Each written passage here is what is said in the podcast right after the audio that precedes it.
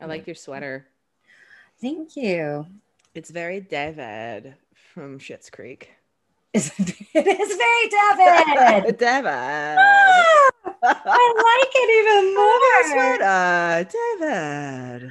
I was in in a lot of ways I was going to retire this sweater because spring is coming and I wore it so much that it's kind of like I need to take a razor to it to get the little bubbles uh, off it. And and then I was like, fuck it, I'll just give it away. But now maybe look, I'm gonna keep it.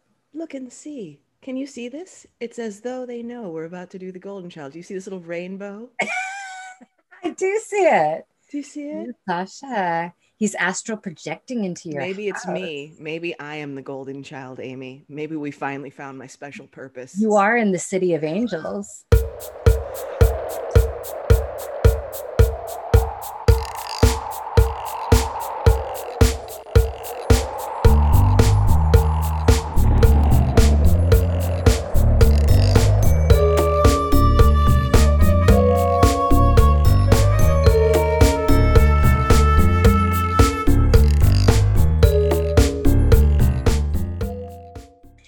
Hello, I'm Amy Rivers, and this is Eating After Midnight, a podcast where me and my best friend, Sasha Chambers, reheat movies from our childhoods to see if the leftovers have retained their flavor or leave a bad taste in our mouths.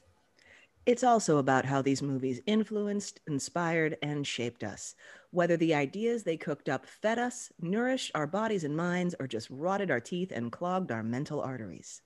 Sasha and I are not film scholars, but we do have a genuine love of movies as well as a beautiful friendship that spans 26 years. We are doing The Golden Child. Oh my our, god. Our, well, our theme this this time around is not made in China. But was it made in Tibet? Like, are those no? It was made. Tibet? It was made in Paramount Studios and Mammoth Mountain. It was basically all of the snow scenes were basically done in Santa's Village. Thank you. I was you could tell the snow looked stupid fake. Like it really looked like Santa's village kind of let me let me get my plastic trash can lid and sail down this fake ass mountain in between takes. Like the snow looked wrong. None of them look cold. Do you know what I mean? Like half of them aren't even wearing hats. Okay, so I yeah. was so mad at all of that. I was mad at all of that. I don't know why. There was so much to be mad at, but that particularly pissed me off. The lack of cold in the snow scenes really got under my skin. Oh, really, Sasha? I mean, yes, like like Numsi's fingernail. is that the first thing that that got into your skin? Probably no. Apparently, the first thing that hit me is something that you commented on, which which is the the score.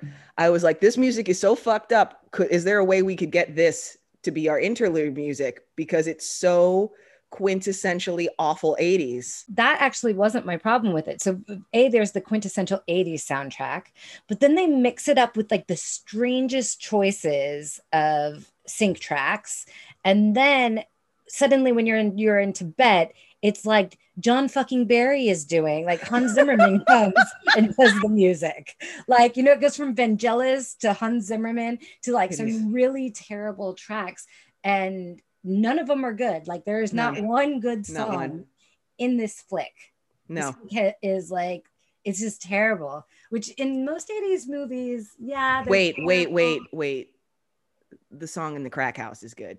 The like, like Twisted Sister, or some shit kind of ass band. I mean, if you had to pick the best, the least smelling turd of the lot, that's the, the, one. one. That's yeah, the one. Okay, so we're doing the Golden Child um, directed by Michael Ritchie. Now, I looked this up really quick before we started, and he also did Fletch. Yeah. And he also did Wildcats with Goldie Hawn, which is actually Yeah. a movie I really, really like. Yeah, Um, he he was actually the second choice. Who Eddie Murphy? Because this is look, it is really important that we get this out of the way at the top. Okay, this is an Eddie Murphy vehicle. There were 20 major projects being pitched to Eddie Murphy at the time, and he thought the script of Golden Child was so fucking amazing that he refused all of them so that he could not only star in but executive produce the Golden Child. And his first choice was George Miller, who is best known as the director of Mad Max. So, in Eddie Murphy's mind, this was going to be like a for real intense action detective suspenseful thriller that he would also be able to make a vehicle for his comedy. So we can see how this went so wrong. How the two visions for what the golden child was supposed to be just really went tits up real fast. oh my days. Choices were made. And Eddie, all of them poor. Eddie made a mistake. Yeah. There's like oh my god, yeah, 20 things. I wonder, do you know what the other 20 things are? Because were they just like amazing fucking films? Was Eddie supposed to be in the color purple playing? Oh my um, god. What, what's the guy's part? Um Don, uh, Donald Glover's what's his name? Donald Glover? Why can't am I saying that name wrong? That's Danny Glover. Danny Glover. Now you think, yeah, see, see, and that's funny because it used to be that Donald Glover was like, "Are you Danny Glover's son?" And now you can't think about Danny Glover without thinking about Donald Glover. a remake of Song of the South would have been a better choice.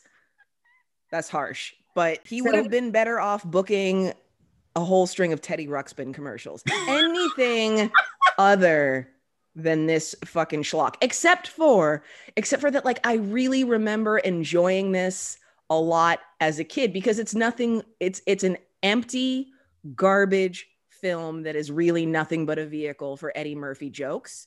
And I loved Eddie Murphy as a kid so I was happy to watch this. But this time around it was so hard. As I told you like something within i think the first 15 minutes like it was a trauma response like my soul shut down my brain went to a different place like i stopped taking notes i just couldn't. It was like this constant hum of irritation like being at the mall at christmas like you couldn't pick out who what cover of what song is being done christmas styles but you know it's happening and you know it fucking sucks and you know you're stuck there and you can't get away from it. It's just a constant hum of irritation of discomfort like a like a yeast infection like a yeast infection in the mall at christmas. But what could offset this is the occasional bite of cinnamon. Those would be the uh, the, the eddie murphy jokes would be the bite of cinnamon. Otherwise it's like having a yeast infection in the mall at christmas. I don't have anything to top that. I think this is really done. I think we finished we finished our show. That's it. And and done I too loved this movie growing up. I remember watching it with my best friend Khadija and her brothers, and we loved it. We quoted from it. We watched it again and again and again. And I thought it was funny as hell. And then yeah. I actually rewatched it in my 20s and realized that it was the worst piece of shit in the universe. So when you brought it up for us to do it, I was like, this is movie is not good. It is not good. And it's true, it is not good. I did like I think in the my 20s I may have been a bit more serious. You know, we were our art film assholes in in like our 20s and stuff like that. So right. I think I was really harsh then. Now I do appreciate some of the comedy moments. Like there are a couple moments that are bright sparks, but as as they they light up, they fade out very quickly. Oh yeah. And you are just you're just yeah. hit in the face with how fucking horrible it is yeah. again and again and again. And not only just like bad movie making, like fucking being offended, fucking female characters being treated really, really badly to the fact that the female character is so flat, her performance is so fucking flat. Like as much as they treat her badly, you're like, yeah, but you're fucking flat. Good point nope. though about the, the the jokes though. The jokes that did land were good. They did they did fizzle out like Echo Park fireworks, like budget hood fireworks. They're just like and it's over. And they're just like, you know, it was like an annoying sound for a second and it's gone. But uh, yeah. It made sense that what you said that this was like a start vehicle mm-hmm. that he produced because I sometimes felt like they kept the camera rolling past the joke. And oh, oh. You know, and oh, actually, no, going. this is important. They did. They actually, when they watched it after it was all edited together, they could tell that this shit was so flat and so like ridiculous that they went in and overdubbed Eddie's voice to put buttons on the ends of some of these jokes because it was just like it, it wasn't funny enough. It just didn't it didn't carry. And I think one of them is actually after one of my what was one of my favorite jokes as a kid, which is when he's talking to her father. Does his character have a name? The little naked bum that steals the hundred dollars is does he I have think a name? not She that I know of. Grandpa at one point, but I think that means dad.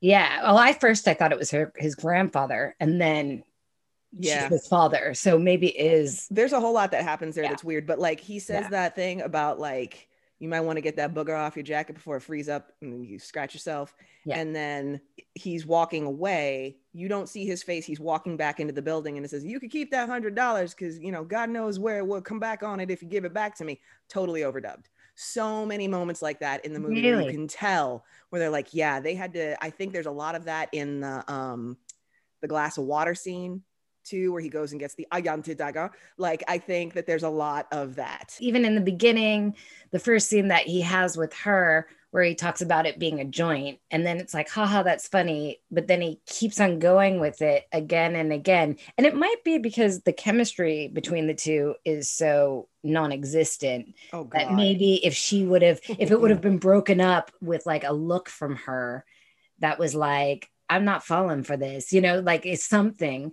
then maybe th- that would have carried the joke, but they didn't cut to her. Maybe it was it, they didn't cut to her because it was such an ego narcissistic project from Mr. Eddie Murphy, who we Right. love. Eddie, we love you.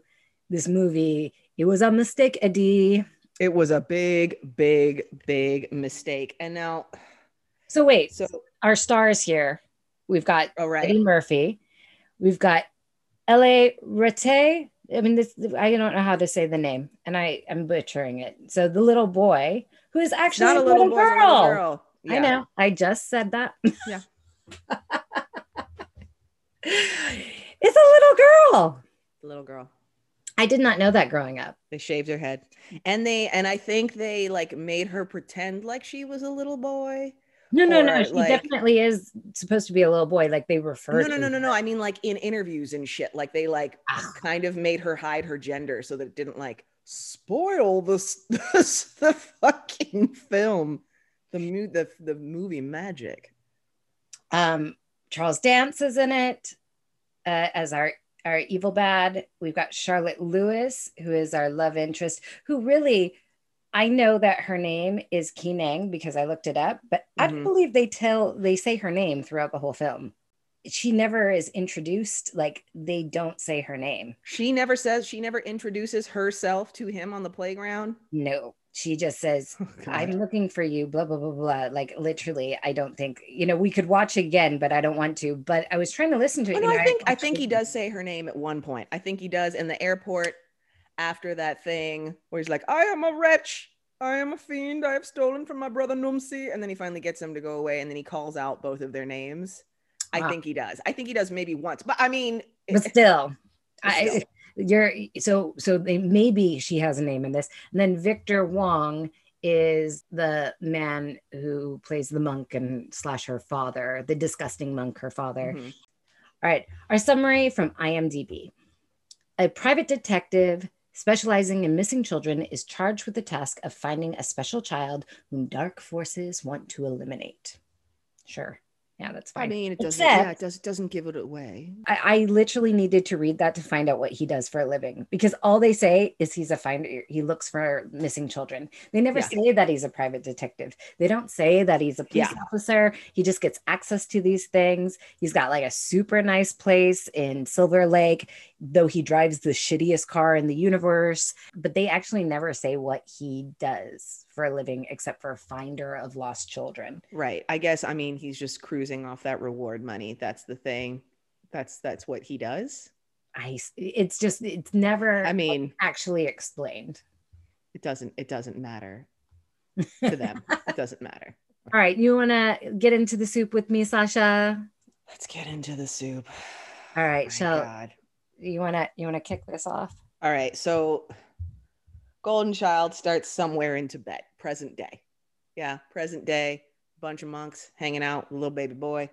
He's watching puppets, as you mentioned. Um, like how you say that he gets dressed for work, puts on a little hat, steals some beads from a toothless monk, and brings a bird back to life. Right. So we establish this little child as as magical, and all these old monks are like just super stoked on this little boy. hmm And he's super cute. He And he's super cute. Can we just refer to her as a she throughout Yeah. the whole thing?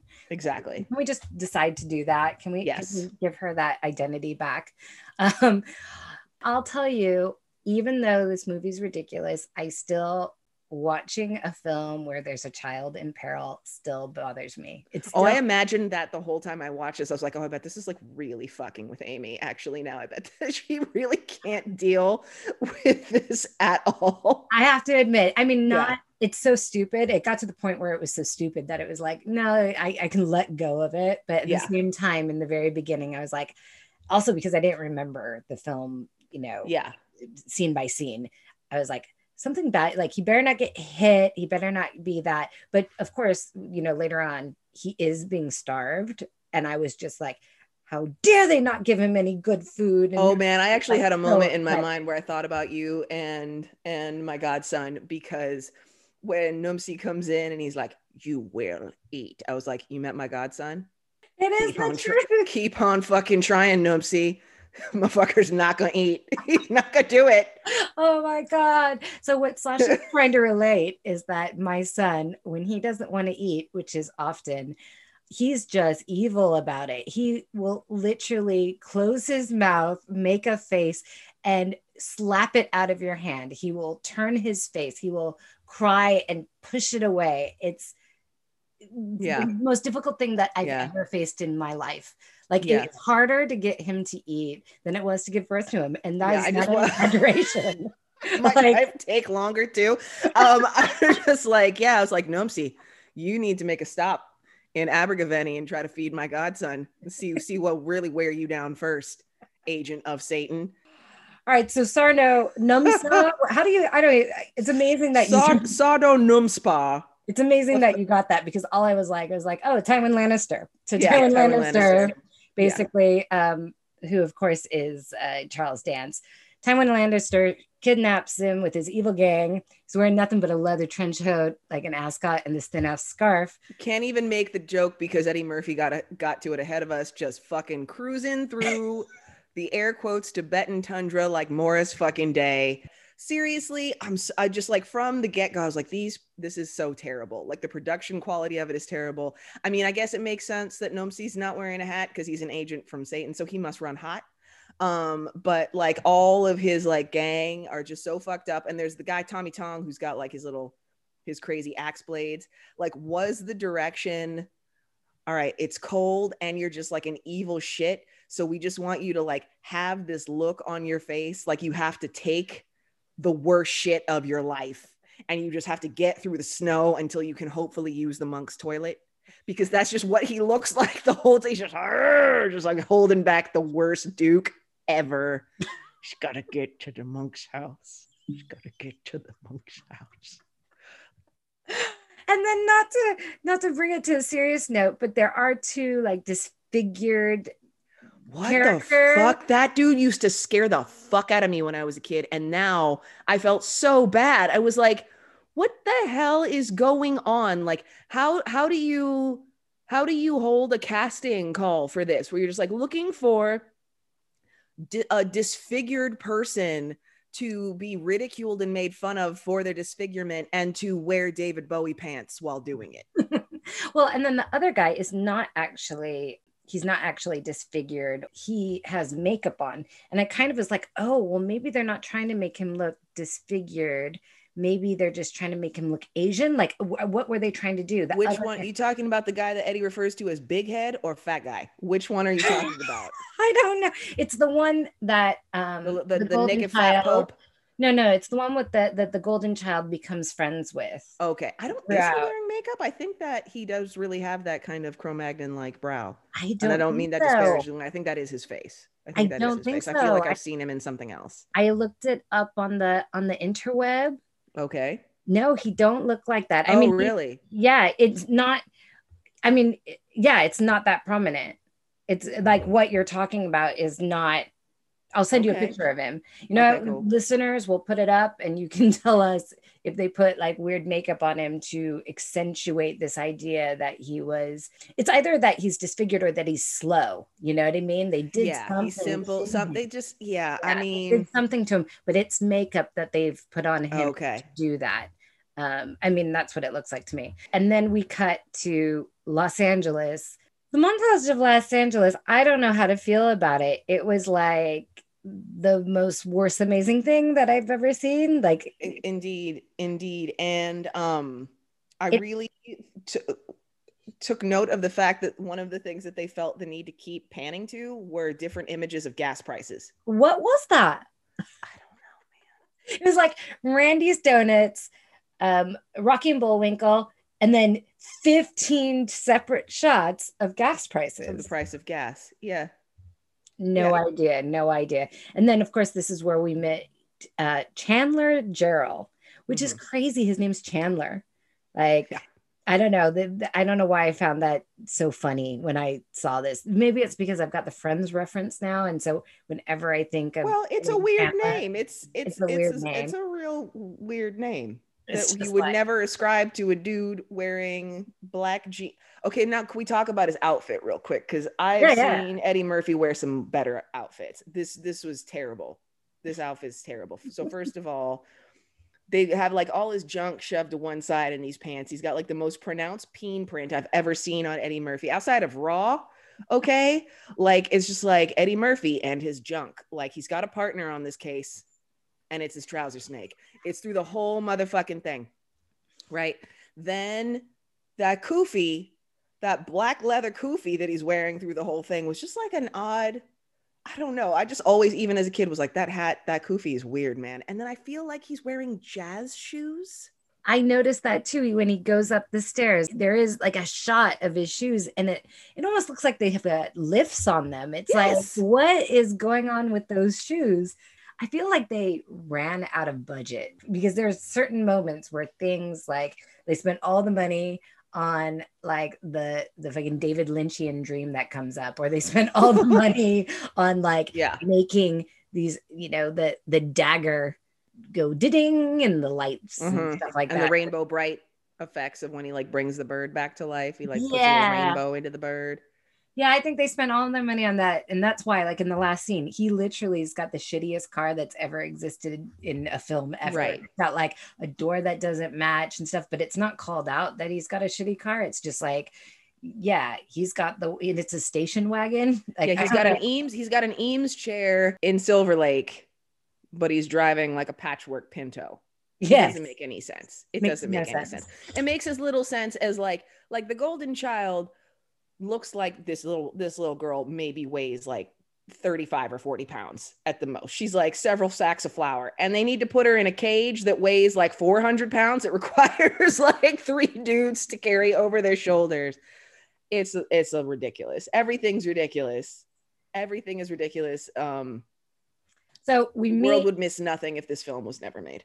oh, come on now. It's true. It's true. Well, no, that little girl is cute. She's cute. She's cute. She's cute. Okay. I'm sh- So yeah. Chandler Gerald, we meet him. Um, we get some Eddie Murphy comedy here when he like he catches some guy at a newsstand reading a porno called Chunky Asses. Which I took exception to this part. I took exception to it. Like, leave this motherfucker alone. He likes chunky asses. That's his business. You don't look over someone's shoulder and comment on what kind of porn they watch or read in public. That's their business. Don't shame someone if they like a chunky ass. True that. That's the rules. Those are the rules. Animals are babies. So long as it's not hurting anyone or anything that can't speak for themselves, it doesn't fucking matter what flips someone's burger. That's not your business. Well, I mean, this is probably the first touch of how he just talks fucking too much and makes comment on everything. Mm-hmm. That's it. Like any anywhere there was an opportunity for Eddie Murphy to be Eddie Murphy, he Yeah. was. I also I also thought like the montage of him in the city being Chandler Gerald, you know, he's putting up posters in his jazz shoes and but he's got time to give a rose to a pretty lady.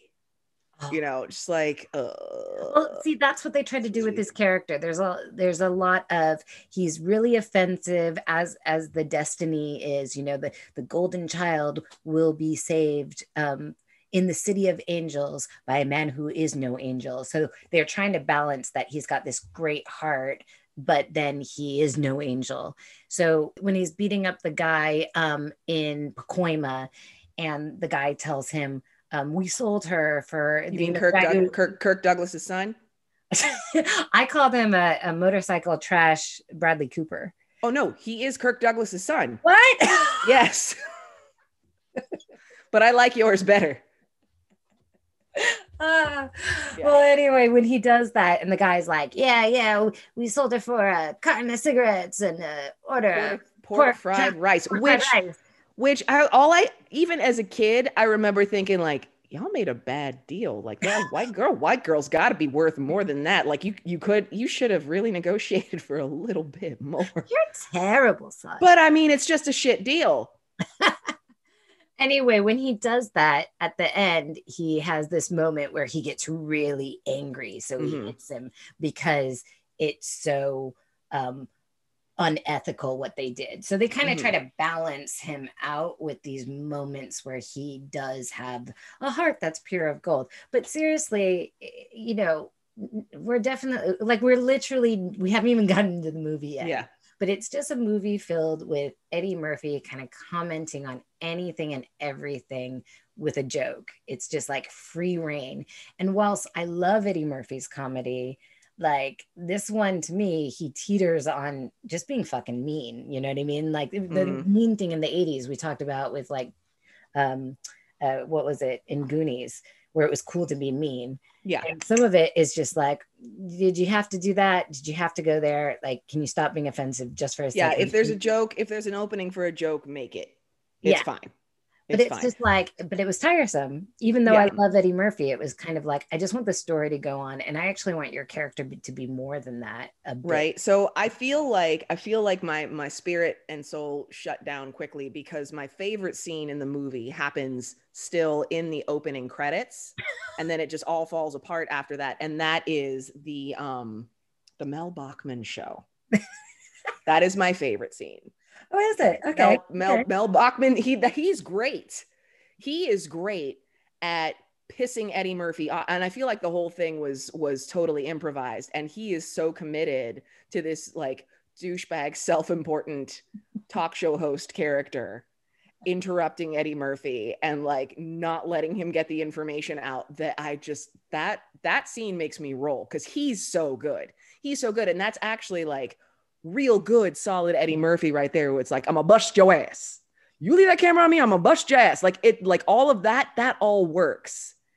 And it then is, nothing works after that. It is a good tete-a-tete. You know what I mean? Yes. Like that character, that comedian with Eddie Murphy can hold his own against Eddie Murphy. So mm-hmm. does actually have spark in that moment. It is a funny scene. I, am with you. It's not my favorite. I think. Oh I've God, you know what? You're so others. right, and that's why my next favorite moment in the movie, which was nowhere near as funny as I remember it as a kid, was um, Victor Wong when he's the little the little bum and he's yeah. going Pasadena, Passe, Passe, Pasadena. I think I always just thought it was really funny that someone would panhandle to try to get to Pass a fucking Dina of all places. What, Wait, what, what just happened? Ta- what part are you talking about? When yeah. he lands in Tibet and he's like wandering around while she's organizing ponies, yaks, and boats. He finds the little the little bum who's sitting there yeah, handling and he's selling the necklaces. That's what he's saying. He's shaking the bowl because he's trying to raise money to get to Pasadena. I did not catch that joke Pasa- whatsoever. Pasadena. That's and he's got like postcards of Pasadena. like that's where he wants to go. And like that was always fucking hilarious to me. But again, that's another moment where we have another comedic actor that can actually kind of step up to the plate with Eddie Murphy. Otherwise, it's him dragging fucking dead weight. What's her name? Charlotte Lewis is that her name? Charlotte Lewis is her name, and then again in the show it's Ki Ning, but again I don't believe it's ever said.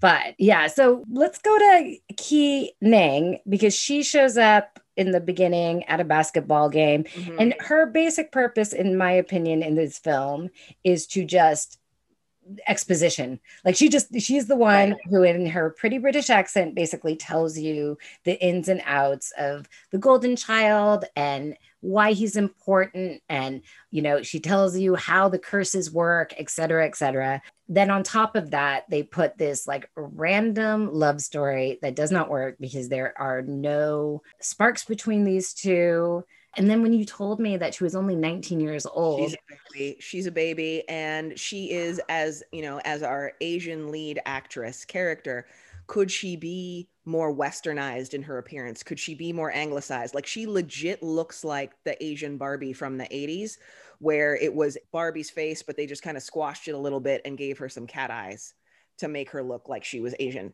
Like that's exactly what she looks like. She's an uh, it, it's just it's painful. And yeah, the the energy between them sparks no it's it's as frosty as the faux tibetan tundra. It ain't happening.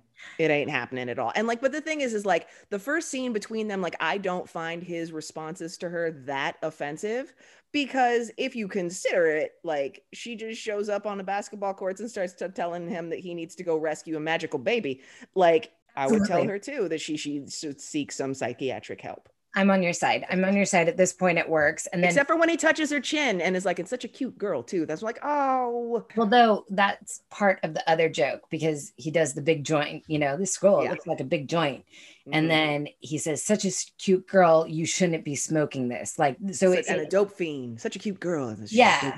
Such a. So I think yeah. I think it's him playing to that joke. So it's not super that wasn't super annoying. And i mean i like this opening scene. He does the great one. It's like oh i like children. And then the kid yells at him. He's like shut up. Yeah no all of that that scene worked for me. And yeah. then they go to the house where they find cheryl mosley's you know unfortunate dead body. And they go through and they see that it's like just straight up makes the Manson house look like like some ride at Disneyland. Like this shit just fucking blood on the walls, a crazy ass fucking shit everywhere and the and the neighbors were like yeah every night it was just this crazy murmuring it just went on and on and on we never thought to say anything about it and then you know we backed up to the fence one day and there's a dead girl. So we figured so we figured we'd call someone it's just real weird and then he you know he's in there taking polaroids for evidence and what really bothers me about him taking polaroids for evidence is that he's snapping them and then immediately putting them in their pocket.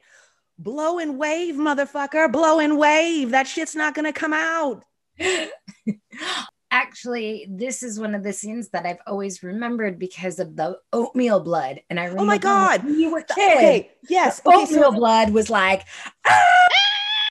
so creepy. But also, what's real creepy is to me is like what prompted him to poke the oatmeal to see if there was something under it? Was he like, I wonder if they put raisins in this? Because you wouldn't be looking for blood in oatmeal. It's destiny, right? It's destiny that he is going to save this child. Mm-hmm. So you could argue that he was drawn to it. However, just the idea that he's there again without really establishing what he is, private yeah, because cops just let random private detectives into crime scenes and have them be the first ones there because they put posters up on phone poles, touching everything, and do and do, and do public access fucking interviews. Yeah, no, it doesn't make a lot of sense that like sense he gets called in. So then he starts investigating. Uh, Kee is following him around. They have a cup of coffee where she explains even more of what the Golden Child is and, and the culture and all that, more exposition about what the movie is about. And he's just uh, making fun of her left, right, and center. Like nothing. He does say one funny thing though, where he's talking. I think he's talking about like the blood and the oatmeal or something. He's like, "Well, like, why would they need to? Do, I mean, this is L.A. though." like that was the one funny line in that. But then see, even still here, like I get where you're finding him offensive and that he's making fun of her, but at the same time, I'm kind of on his side because he's just, you know, some dude and she's laying all this shit on him about astral projection. Like not everybody walks the realms of tarot cards and believing and and you know. I guess what it is is that anybody who is just constantly making fun of everything you say. I think maybe that's it. It's not yeah. so offensive to that degree what you're saying and I get what you're you know totally get what you're saying and it's valid and maybe it, I'm just annoyed with the movie. Mm-hmm. But it mm-hmm. was just like give her a break. If you are going to entertain sitting down and having coffee with her, then like please Have just let yeah, yeah, be polite. I mean, I think that's it. It's like I love the Eddie Murphy comedy, and there's these moments where it's like, yes, that's funny, but then it's just like, come on, like let it be. Then we meet the Dragon Lady and James Hong, who will appear in the next Yeah, film, song. right? What next? Um, yeah, we meet the Dragon Lady, which is, you know, Wait, what next film? he's gonna be in Big Trouble Little China. Oh, girl. I was like, is there a golden child too that we're talking No, thank God there is not. Like coming to Oh. America t- 2's unfortunate. I'll do I'll do it. I'll watch it later though. I think it's gonna be really painful. I watched it. Um you did? Are you okay? yeah, we're gonna, you know, like Yeah, I'll we'll save it. watch it, girl, and then we'll talk about it. Let's start this all over. Okay. right. Okay. So, and then he meets the dragon lady and James Wong. James Hong. Okay. Victor Wong, James Hong. Okay, you start it. you so yeah, so he meets the dragon lady and she hips him to more information about the fact that he is the chosen one. He needs to go to Tibet and he's like, This y'all are crazy. No, no, no, no. This this time, this isn't the Tibet one. So this time he meets the dragon lady, and she does more. Oh, she tells him about the kids, the compassion, the Yes. agent of compassion, compassion Yeah. for the world. That's it. and then and then there's an interest i actually thought this was interesting so she says something like if he dies the world will become hell and then chandler comments we're not far from that now and i was like okay there's one line in this that's kind of profound right and there's actually another line that happens later on that i found actually profound um and it's when the the disgusting monk i- and his daughter, right, Kee Nang, are having a conversation, and they're talking about Eddie Murphy, right? Because she's like, "I've mm-hmm. spoiled myself. I've Oh, ruined myself with the American," and then he's like, "He's the he's." He's caring, and she's like, but he only thinks for himself. He does the right thing, but da, da, da, da, da. you know, they have this thing about it, like conversation about him. And then at one point, he says something. No, the- you're about to pick my least favorite line in the movie. I thought to pick the one where I fucking straight up threw my shoes at the television. what These miraculous America? magnificent Americans have all this power and they don't know what to do with it. La- Look, the second part of this is it was the fact that he referred to them as magnificent Americans. I just was like, because obviously every ancient culture in the world is just so obsessed with how cool America is. I still right? found it profound in the sense that it was like very true about who Americans are. And maybe that's my residue. Like, I still fucking am an American. I am still, in spite of many things, proud of being an American. Mind you, I'm proud of like people who fought against the fucking things that happened in the past four years. Because there's a lot of other countries where you couldn't fight. It was terrible that happened in the first place, but you know they were allowed to fight. We don't want to get into this too much but i do have it. So i don't know if i feel so anti that line so much. I actually that makes sense to me. It's like i think americans are amazing people. I think we are a great country. I think we are fucked up and don't know what to do with ourselves and we end up ruining ourselves left right and center and, just about every country we enter into. yeah. So but I mean, there's an argument to make that there's a lot of countries and people who do the exact same thing, if not worse. You know, you could have said the same thing about the UK in the centuries, you know, before. Mm. You could have said it for about a lot of well, I mean the, the US is just an extension of that behavior. though. Oh, I mean, you could say it about China. The world is fucked, basically. fucked, I know, what's next fucked in this movie, what's next fucked is when she drops him off at home and he tries to get her to come upstairs.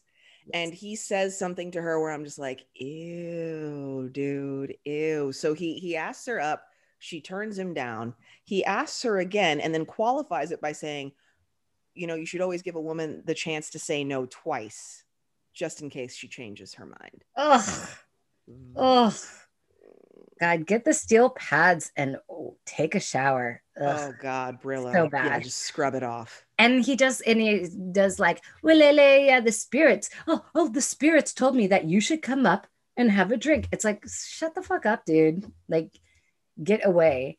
And so that's the thing. She's flat I don't think she's very good in this film at all. But I also think they treated her so fucking badly in so many different ways. Like the, the female character is written badly. Her choices that she makes are fucking backwards. And just like, I mean, the worst part is coming up. So I'm going to just save my outrage for the moment because I think the biggest thing that I was outraged in this movie was her and, and the way she was kind of treated here and there. Mm-hmm. Um, so, So so then we cut to Bebe Bebe in the cage astrally projects the little bird to I wanted to call him Axel Foley. projects the fucking bird to Chandler Gerald in his sweet ass apartment, all all kinds of vintage decked out. And you know, does this takes this moment to do this after trying to turn Big Head Dude to his favor by animating a Pepsi can, which really like just has always pissed me off. Where I was like, and I know you have a theory on this. I also want to say about the Pepsi can. So he animates this Pepsi can, this little dancing Pepsi can for the guy who's guarding him. Um, and that was actually all of those kinds of effects in this movie was the trial run for the um the effects for Who Framed Roger Rabbit. They tried it all out in this movie. Mhm. wow.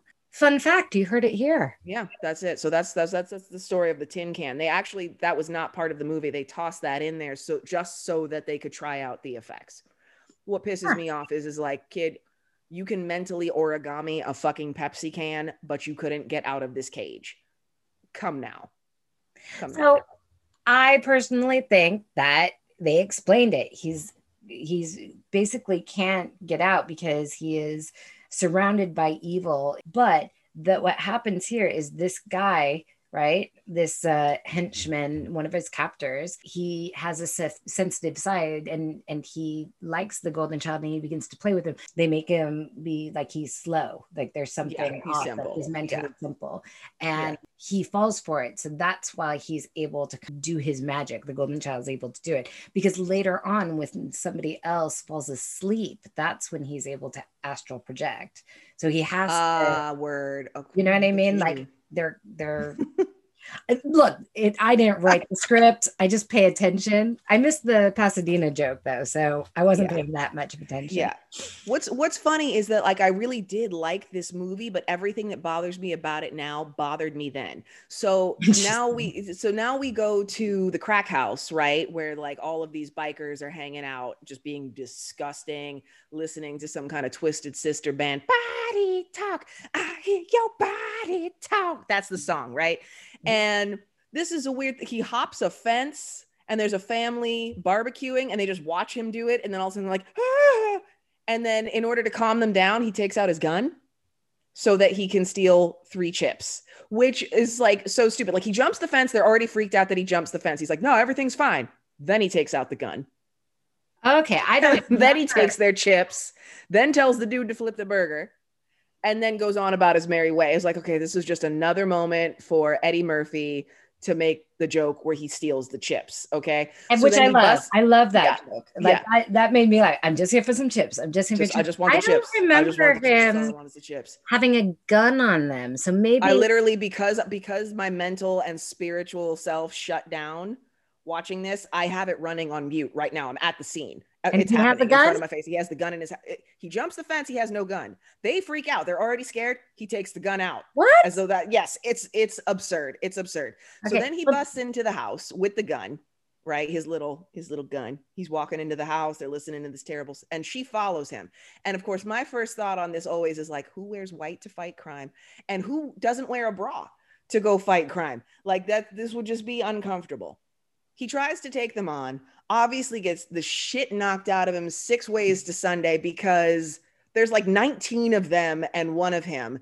She picks the lock with her bobby pin, even though he's already opened the door, goes in, starts kicking ass. And then I remember being like, however young I was, and when she jumps up on that pole, and of course a pipe bursts and hits her, and her her breath is shown through her wet shirt. Like I remember then being like, ugh, of course that had to happen because that So makes sense. Fucking annoyed. So trite, so, so, annoying. Like I think she's wearing a bra, but it's just so you just get the outline, but it's like her hands are up in the Yeah, air oh, yeah. Yeah, and yeah. you know it's and and she let's we might as well mention her breasts are ginormous Oh, they're glorious. They're glorious. Um, they rival perhaps Jamie Lee Curtis in in Trading Places. Well because they're three times jamie lee's size like they're and and and half the age as well, probably because she's a child. i don't remember the scene growing up whatsoever and the second i saw it i was like Here it is. She's jumping Uh. up. She kicks the dude in her white shoes, white on white. And you're right, she is wearing a bra, but it's like a see-through Victoria's Secret number. So oh, like Oh, she might as well not be wearing a bra. Oh god. Well, see the big so the thing that annoys me even more is that once she frees his ass, she literally sits back and doesn't do anything. Yeah. While he now all of a sudden beats the shit out of every single person there without a gun, without Well, anything. just- she, she literally just stands there watching. We have a literally- and violence, tits and violence, and then we let Eddie Murphy be a badass for like five minutes. Uh, and then, as you mentioned, he you know knocks the shit out of Kirk Douglas's son because they very disgustingly sold a girl. And then, of course, the, the part that we totally passed over is the fact that he told her initially not to get out of the car. And then Mm. later he starts like lecturing. Yeah, no, her. no, no. Thank you for rescuing me from this band of like fucking hillbilly biker psychos. She, he's just like you've you've emasculated me. I told you to stay in the car. These are man things. This man shit went down here. And and Yeah, and I was annoyed with this. But the thing is, is that I think the attempt at feminism here, the failed fucking attempt of feminism, is that of course she can take care of herself. So Yeah. he says all these things, but if in the next scene she starts doing backflips, you know, Yeah. Mary Lou Retton, everyone, and it's like, oh no, she can take care of herself. And mind you, it maybe would have worked if they didn't just completely sexually exploit her by making her break a water um, Yeah. pipe whilst wearing pure white and being splashed in the face like her hair she she does one of these things people you can't see me but i'm, I'm doing my thing with her. it's like "Ugh, ugh, no no oh i got i get hit with water like it's Yeah. ugh. i wanted to fucking scream when i saw it yeah, well i yeah. mean yeah there it is yeah. I mean, it was yeah, it was like one beat away from someone tossing her a bar of soap so that she could then wash her very dirty breasts. know, oh my days so then ridiculous. then nothing i mean this isn't even really super important they they go and they kill Tommy Tong because they go to Tommy Tong's restaurant they fight with Tommy Tong king lang king nang sorry king nang does some black flips um a What happened to you? Did you just have a stroke? i know right Your whole tongue just like seized up in your in your just- head. What happened? i get I, the- Tommy Tong king nang got tucked it's stuck in my mouth and now i'm i can't speak at all yeah. um and then a rat transforms into tywin lannister and he kills tommy Yeah. And then, okay, what are we going to say about this And then he has a chat with the devil. He rolls out a special mat. He has this little tea ceremony or some shit in his Morris Day jacket. And he has a tete-a-tete with the devil. And I don't know if you noticed, he was making like rock and roll fingers. That was his hand mudra while the med- while meditating, talking oh to Oh the devil, which I just really oh, that's that just makes me want to take poison. And then we the get to the most strangest scene in the Yeah. whole movie, which is the dream sequence, yeah. which I almost really appreciated because this movie was so shit. So thank God for doing something totally weirdo in it in the middle, like smack in the Yeah. middle. It's this David Lynchian dream. Um, there's an audience with an applause sign around. Yeah, he like he wakes up in he wakes up in Prince's bedroom. Like all of a sudden, like there's a red light and flowers everywhere. Dun, dun, dun, dun, dun, dun, dun, dun. There's fucking like candelabras and shit. And he's he's wandering through the place. There's a white pony. It's just it's Like- actually pretty great and then of course the whole point of it is um tywin lannister is like give me the dagger and and kind of confronts him for the first time so that's like the main purpose And they But try they try to imbue Numsi with some humor by giving him oh yeah the, the Eiffel Towers in the background like there's just like all this weird imagery and they try to imbue him with some kind of humor where they acknowledge that he's got some kind of speech impediment where he cannot appropriately say he, he has a trouble with the letter J Mr. Yarrow right? And he's like why, why do you oh. why do you keep mispronouncing my name like that? My name is Chandler Gerald. And then like seconds later he's like I will trade you the boy for the I, Ayanti Dagger. Like he tries to say the J, but he can't. And it's like the worst attempt at giving this character any kind of comedy. I swear all. to God, did not understand why that happened. I guess that's Yeah. what it was. They were attempting it. It failed so bad that I didn't So badly. notice the attempt. Oh God, so bad. and then, um, and then Kee Nang has a cameo here. this is where- she shines. This is this is her best scene. Playing at being the damsel in distress, where she's like covering her face. I'm like, oh. this is where she's the best in the whole. And this film. is where you see how enormous her breasts oh are. oh my God. They're like, they're blinding. It's like two big giant moons, and she's tied up with toilet paper. Like it's, it's. It, I have to say. Like if my Oh favorite scenes of the movie like the dream sequences just because it's so bananas and i appreciate Mhm. that i appreciate the bananas of this scene um it made it was one of the only times it's like what the fuck is really going on here yeah. it was kind of nice um so they go to the dragon lady again and now she tells him to go to tibet Okay, that's what happens. All right. And so this uh, this is where I st- I think I at the dream is where I like stopped taking notes where I was like we've peaked. What else is there to say? Yeah. So yeah. well here's they my I, my next beef starts here okay. So they go, they, they, let's go to Tibet. He's like, I'm not going to Tibet. This chosen one thing has gone too far. You know, you guys are need to start talking normal. The this is not normal. Da da da. This is not normal, right? And then him and Kee Nang sleep together, Ew. right? Ew. Yeah.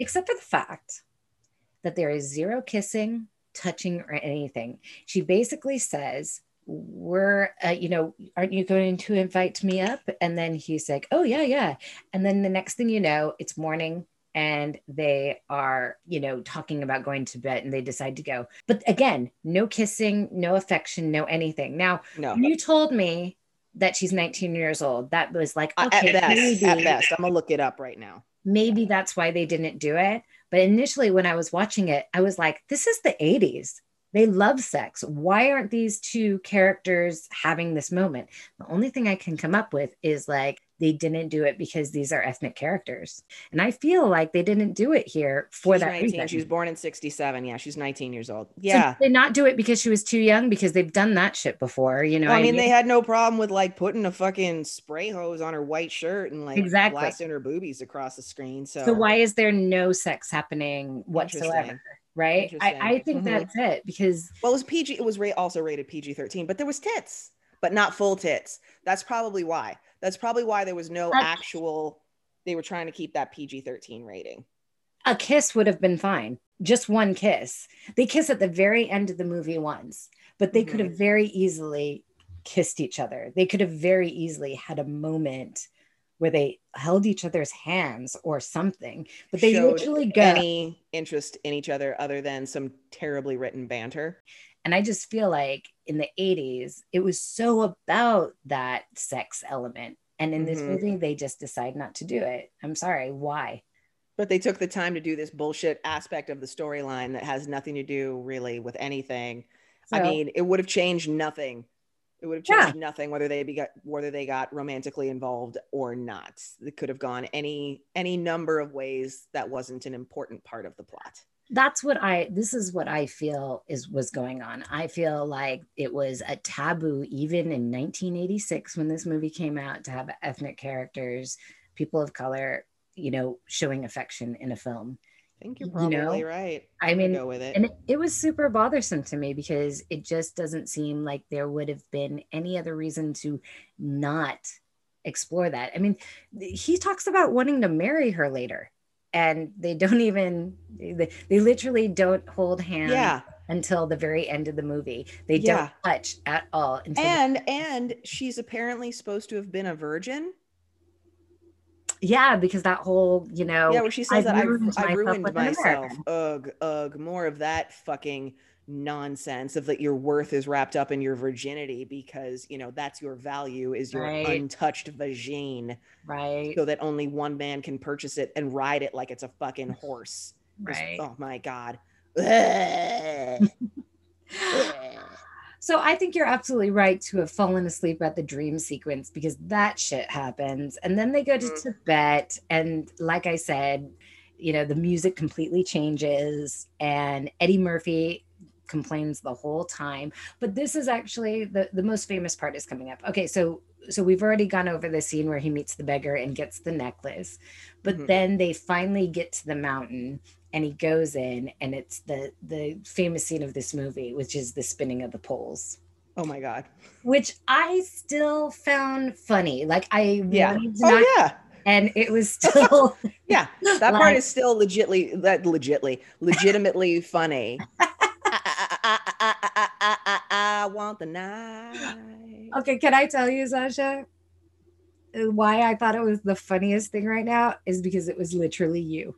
Like either either eddie was copying you or you've been copying eddie for the your whole life. But when he's like i want the knife and he puts his hands like that and when he does it again it's like please i was like oh my god it's sasha. Like that's exactly sasha chambers i'm telling you Please. Look at my weird puffy jacket. I've got this on Zoom. I'm gonna cut this and put it on the fucking thing next to him doing it. It's like the exact same thing. And and, you and and then from that part, it's just it's fucking crazy. I mean, like Yeah. I, we're not gonna go scene by scene here. I mean, I'll just say it, and then if you want to throw anything out, right? Like, so he goes through the trials to get the knife. He's got to hold yes, only a man water. whose ass is narrow can make it down these steps. And if I my Yeah, ass is that now, I shall have it. Yeah, more just more Eddie Eddie Murphy vehicle moments. and and none And I- that are very memorable after this point like like the chips one that i It's love really, really hard funny. to stay awake. Yeah. Oh i think maybe the one funny thing is when they and and oh, is it funny or is it offensive? I mean that maybe that's it. Maybe these things aren't offensive but they play the line so close and they play it so often through the film that you're like is that an, uh, just annoying or is it offensive? I don't know what but he on the way back after he retrieves it and after they have the thing at the airport which which if you want some to say something about it feel free after but like um he gets into the plane and he puts on the earphones the red earphones Uh-huh. you know and then he starts singing with the tibetan music you know "Ay, la, la, la, la, la, la." Yeah. so again that moment is famous from this film but it's kind of like mm, is it funny is it offensive Well, I mean, this was also an era where it was perfectly fine to like make fun of people's accents and that's what it feels i guess that's Yeah. what it is that's what Yeah. it feels like yeah he's making fun of the music but it, it does have that feeling of like i'm making Yeah. fun of someone's accent and i'm making fun of someone's culture yeah. so they get back and then at the airport tywin lannister shows up and tries to kind of manipulate the knife by getting the cops and saying that Murphy Which, like, really, at this point, dude, you you can be or not be a rat. You could just like appear wherever the fuck you want, but you've got to call the popo to try to get your knife. Well, especially because five minutes later in movie time, he attacks the house, which again is another problem with the Kee Nang scene. Why, why, why can't this bitch put some pants on? She can't put pants on to leave. So basically, he's got the knife and he's going to be super pure. So he's not going to go to bed with her. He has the suitcase uh, handcuffed to his wrist. Kee Nang comes out and is wearing this really beautiful blue shirt. I mean, she's got beautiful clothes actually through the whole thing. I mean, like if we're gonna give her a, a bone, let's give it to her. Well, I mean, she's a model. She's, She's gorgeous. not gonna look yeah. like shit in anything she wears. Like that's like the whole idea. I like her jewelry throughout. Like she's Okay. got like really pretty jewelry. I'm telling you, I'm throwing bones, Sasha. We got to give her something Uh-huh. because I feel really bad about what they do to her in this next scene. Mhm. So she's only wearing this blue nightshirt, and then they hear noises, so they go outside. But of course, before she does a backflip off the fucking balcony on the second floor into the ground, Yeah. she does not put clothes on. She Yeah. does put no pants on, and then so all of her backflips, which of course are done by a stunt woman or you know, and not her, but it's like panties, panties, Panties, panties, panties, panties, panties, panties, yeah. panties. Like every time she does something, And how And many then- pairs of white panties do you own, Amy? I, I mean, are we really answering the question? I, I, well, I'm, I'm gonna go ahead and say I don't own a single pair of white panties. yeah, Who yeah, yeah. wears white panties? I I wear white panties. I mean, like, Really? I think that's kind of personal. Yeah, I mean, I get now that you say it, I get why you want it.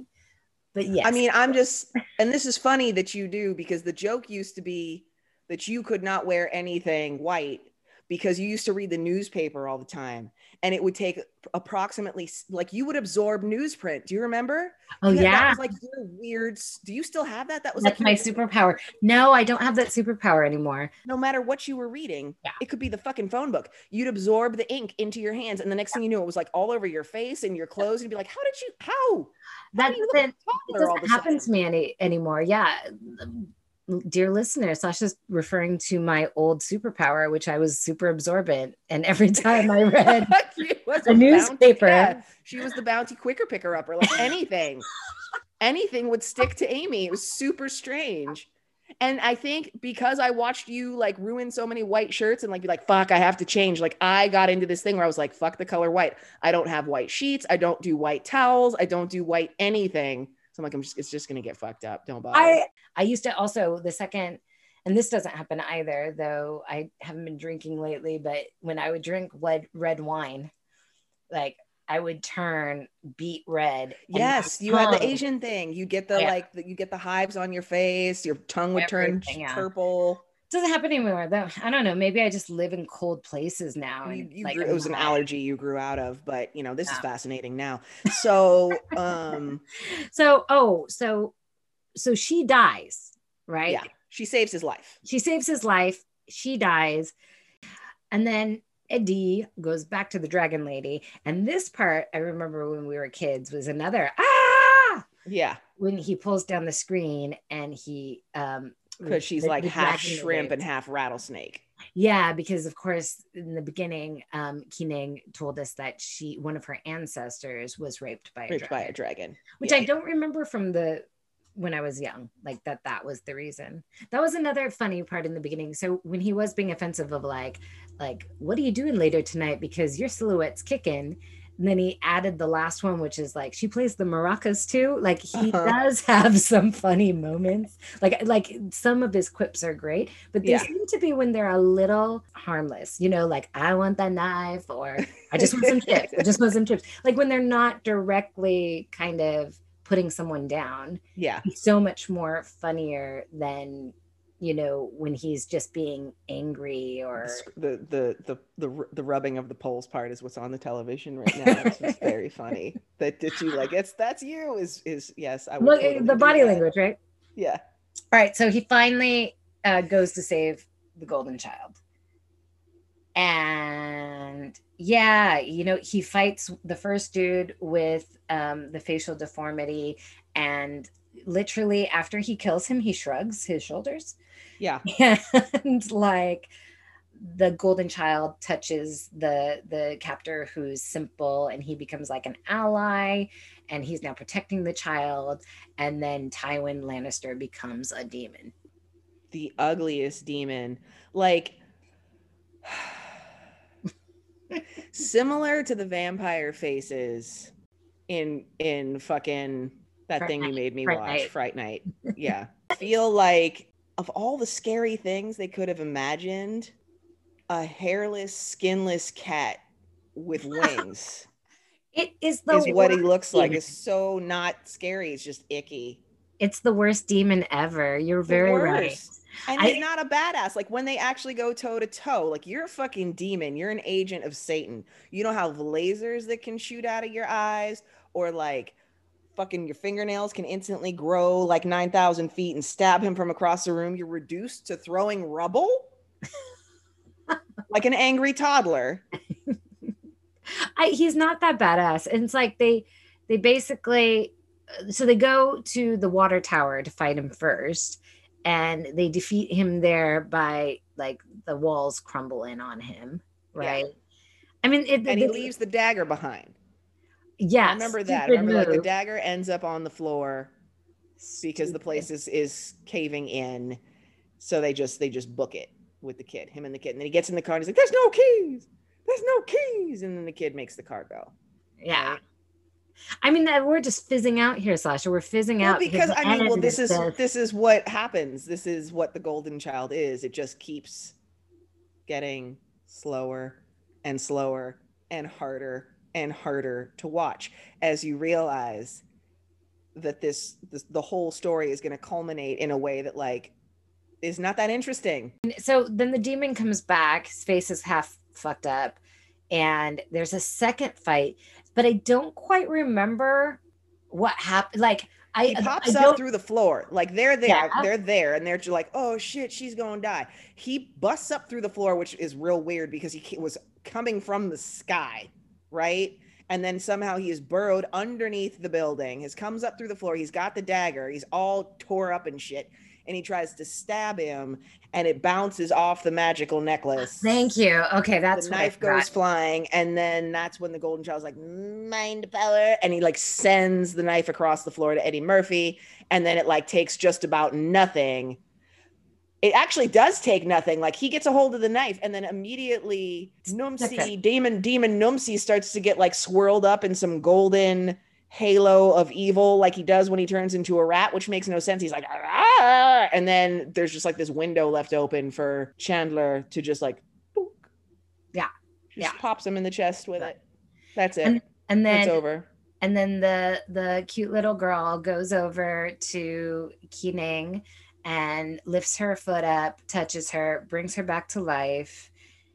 And then they cut to them taking a walk towards downtown. Um, she's dressed like a little American boy, right? In Yeah. quotes, in quotes, wearing a baseball Yeah. shirt and a baseball hat. They sh- finally share one kiss, Yeah. and then and then the movie's done. Yeah. it was very, very tidy. Little Ed McMahon jokes. And that's it. That's it. Blah. And you and you are left feeling a little gross. Feeling like you just had a fucking yeast infection in the mall at Christmas. It was But there was but you had a. Cinnabon, so it wasn't that, you know. Yeah, there was that. like there was Cinnabon bites throughout. There was Cinnabon bites. Yeah, where you thought, exactly. "Oh, exactly. I want the knife. That was a bite Yeah. of Cinnabon. you know. Absolutely. I love Eddie Murphy so much, but this showed that he works better with the reins around him a bit or just better actors to work off of. And mind you, I'm not saying that um, you know, Charles Dance is a good actor. I mean, this girl Charles Dance apparently felt all kinds of ways about this movie, and I'm not sure. Like maybe he owed money. I'm not sure what what made him want to do this film, but he was not. um He was not. He was not moved. Not impressed this this film. Was film? not impressed. Not impressed with it at all. Yeah. Um, and nor were Sasha and I. no. No, no, no, no. I mean, eh apparently Charles Dance, so I'm looking it up right now. Charles Dance said that he enjoyed improvising and acting with Murphy, but admitted that he didn't think much of the Golden Child. It wasn't a great intellectual exercise, but it was great fun because, you know, a Lannister's got to pay their debts. So he got to get that money. He got to get that money. And funny enough, you talking about the score, originally, apparently, John Barry was hired to score the film was it? and I think that they actually kept some of it. But what they what they they they found that his score was so over the top compared to the content of the film that it just didn't push the movie along. so did they So just leave it they in? Switched. They switched. They switched. But Yeah. I bet you they left it in for when they went to Tibet. They were like, okay, we'll leave it for the Tibet part, but then we'll get somebody else for the rest of Yes. it. Yes, they brought in someone named Michael Colombier to do more contemporary work, but kept his stuff for the more like epic scenes. But that's why the score feels fucking schizophrenic.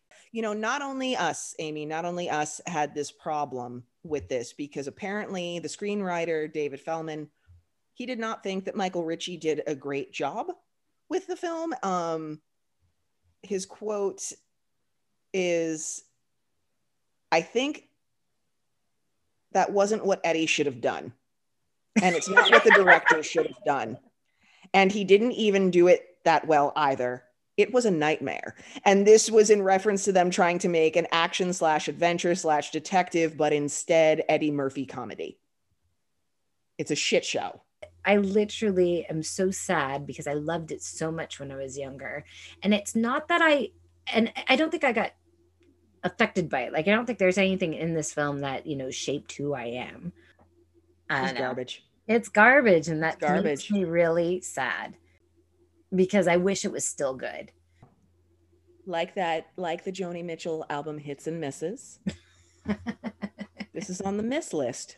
Yeah, it's on the miss list. Sorry, Eddie. Choices were made though, dude. Choices were made, all of them poor.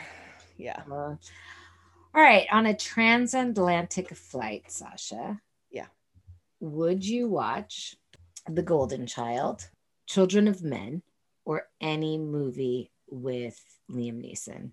I would watch Children of Men because that movie is long and it's it's sad and it's creepy and I I deeply identify with the strange old woman with the tiny dog that helps them escape at the end because that would be me in that version of an apocalyptic world. I would be an old lady with a little dog that would just be like, "Yeah, me and my dog, we getting through this." See, I I don't um I have not seen Child of Men, but I am not interested in Child of Men.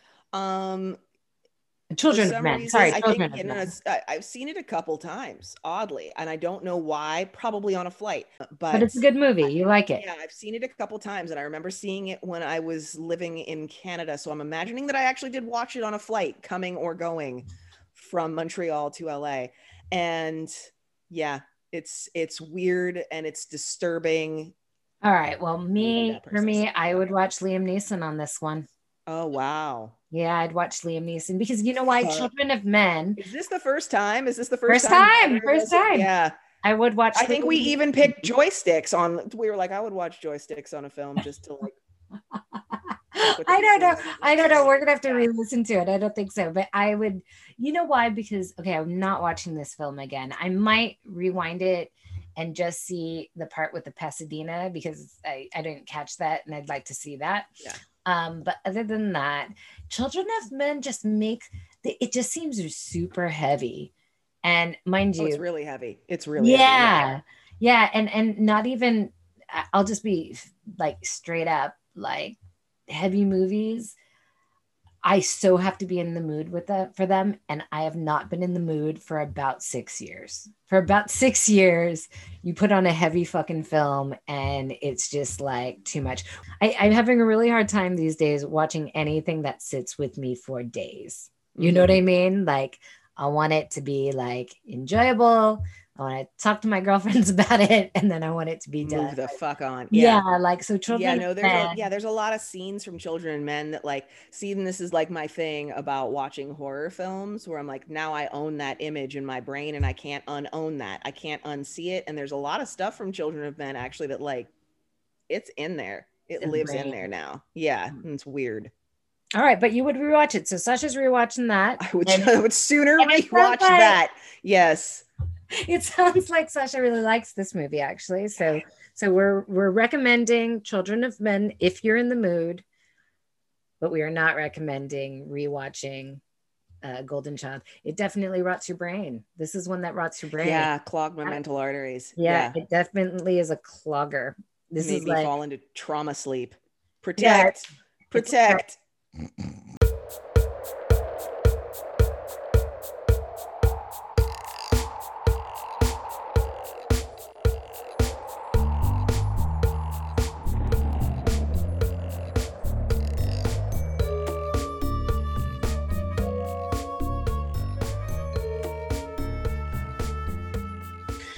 Thank you all so very much for listening to our latest episode of Eating After Midnight. If you liked what you heard, please pop over to iTunes or whatever platform you listen to us on and leave us a review. You'd also make our day if you could follow us on Instagram at Eating After Midnight Podcast. And if you've got the time, DM us with any comments, questions, or complaints. We'd love to hear from you. Until next time catch up on some episodes of films we liked more, please.